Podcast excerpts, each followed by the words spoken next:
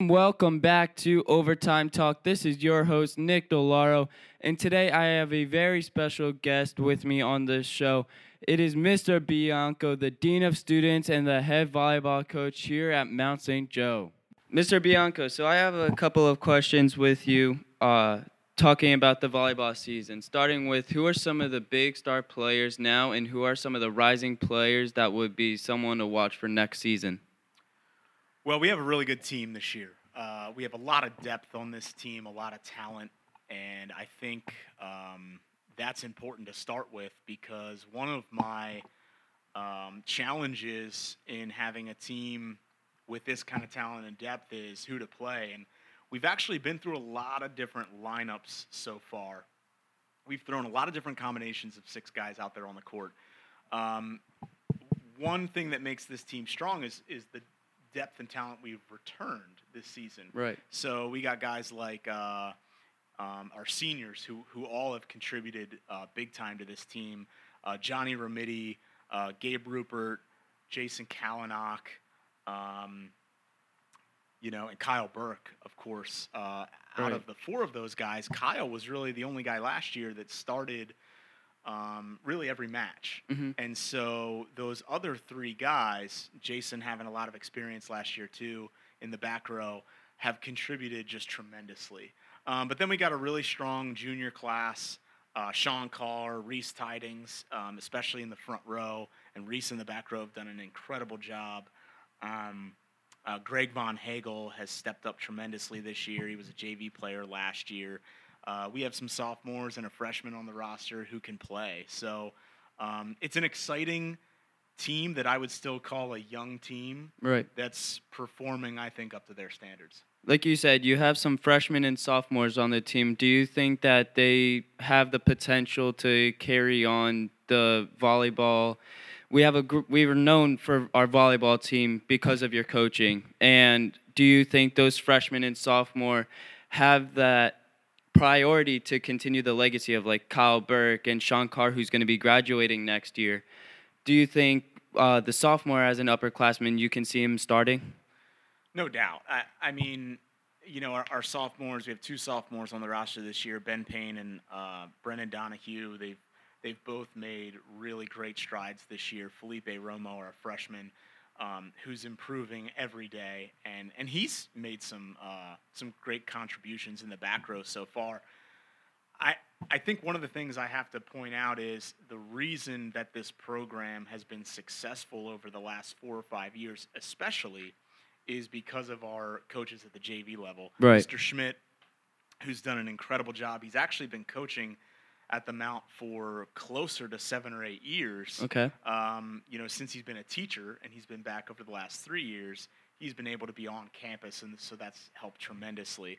Uh, his sister, Coach Hannah Schmidt, you know, former D1 uh, volleyball player, uh, has done a tremendous job developing those skills. And then we got a great uh, coaching team around the varsity staff um, this year.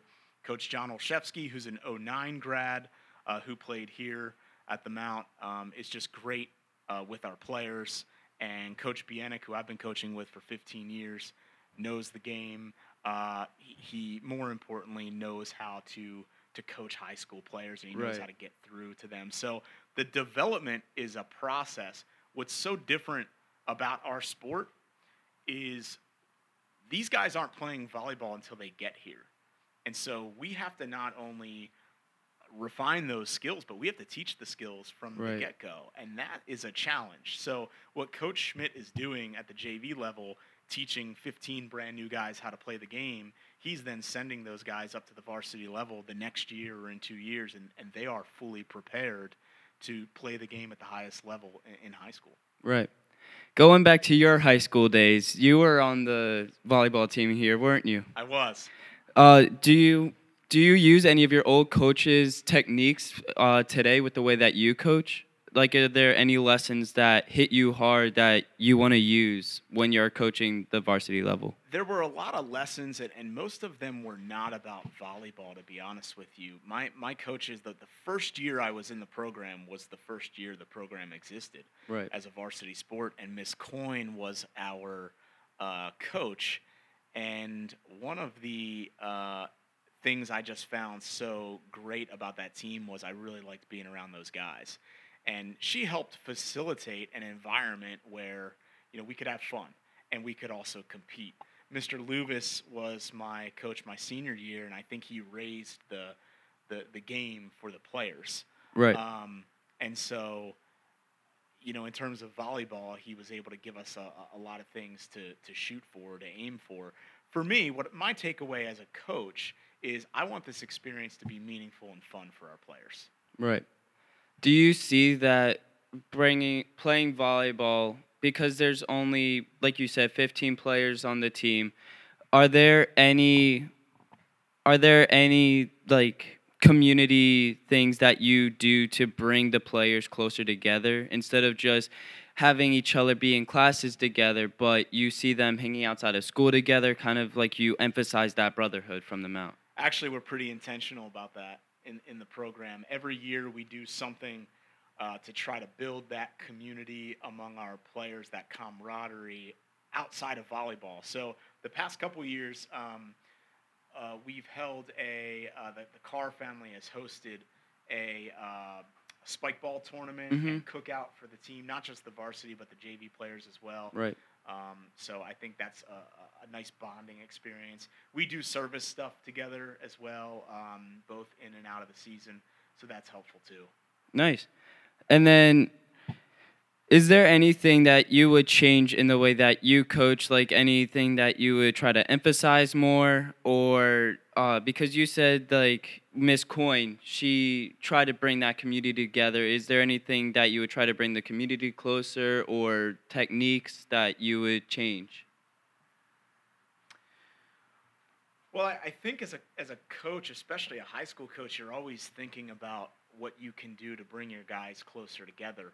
Um, if I'm talking about on the court, we're constantly pushing our guys to be better players and athletes through their work ethic. But at the same time, uh, so many lessons you learn in high school sports you, you take with you for life Right. you know, um, whether that's uh, working within a team or, or putting in the effort as an individual or just your attitude and, and what you bring mentally to the court. Uh, those are all things we, we are constantly preaching to take away. So, you know, for me as a coach in high school, the, the game is always about more than the game. Right. Could you see a lot of these guys going and playing, whether for colleges or national level volleyball? I think there are a lot of guys in this program right now who have the ability to play at the next level. You know, typically we have sent guys to uh, the at the D three level. Mhm. They only have three or four years of experience. Um, you know, we've sent one player recently, uh, Brandon Greenway, Division One volleyball, and he's currently trying to play professionally overseas. Wow. Um, so it's good to see that. It's good to see that the program's grown beyond just uh, teaching the game at the high school level. These guys have bigger aspirations, and uh, I, I think we have six guys on our roster at the varsity level right now who have a legitimate shot to play in college. With that, going back earlier with the coaching and all that, who are some of the the main competitors going into the playoff run? Because we are nine and one, I believe, and who are some of the teams that you're thinking could be a big competitor with the playoffs coming up and even the championship? Well, I, I think our main competition here is, uh, you know, the, the three teams who have been in the mix over the past four or five seasons. Um, in addition to Mount St. Joe, you have Calvert Hall, Loyola, and Gilman. Really, I think uh, Calvert Hall and Loyola are probably the our best competition this season. Right. Um, so we beat both of them the first time around. We swept Loyola in what I would consider to be our best match of the season. That was at home, so we have them on the road next week, which is going to be a real tough challenge for us. Calvert Hall, we faced on the road. Uh, we ended up winning in five sets. The last set was 15 13. They have a very good outside hitter that we were able to contain just enough. Um, I didn't feel like we had as good of a match against them, um, so I'm looking forward to playing them at home um, in another week and a half. Do you feel an environment change um, or even see a change in your players when you're on the road or even home? Being on the road is so tough in this sport. For one thing, you don't play until later in the evening after the JV plays. Uh, you know, John Carroll presented one of our biggest challenges this season. They're our only loss. Uh, you sit on an hour bus ride, you get there, you sit for another two hours while the JV warm up and game takes place, and then you're expected to play at the highest level. I think that's a challenge for any athlete, Right. and I know other sports face those challenges as well. You know, I've talked to other coaches about that. Um, it's tough to go on the road. You're, in volleyball, one of the very unique aspects of the game is the gym you're playing in presents its own challenges. Right. So the height of the ceiling, the space you have outside the lines, anything is in play in volleyball. And so that's a great challenge uh, to your players to be able to make those adjustments and to be able to you know play off a low ceiling or or, or play a ball that that caroms off of the the rafters or off of a backboard. Um, those are those are tough things to be able to do and to, to stay in the game mentally. Right. All right, Mr. Bianco, I want to thank you for your time and coming in, and it was great talking with you. Absolutely. Thanks, Nick. Thank you.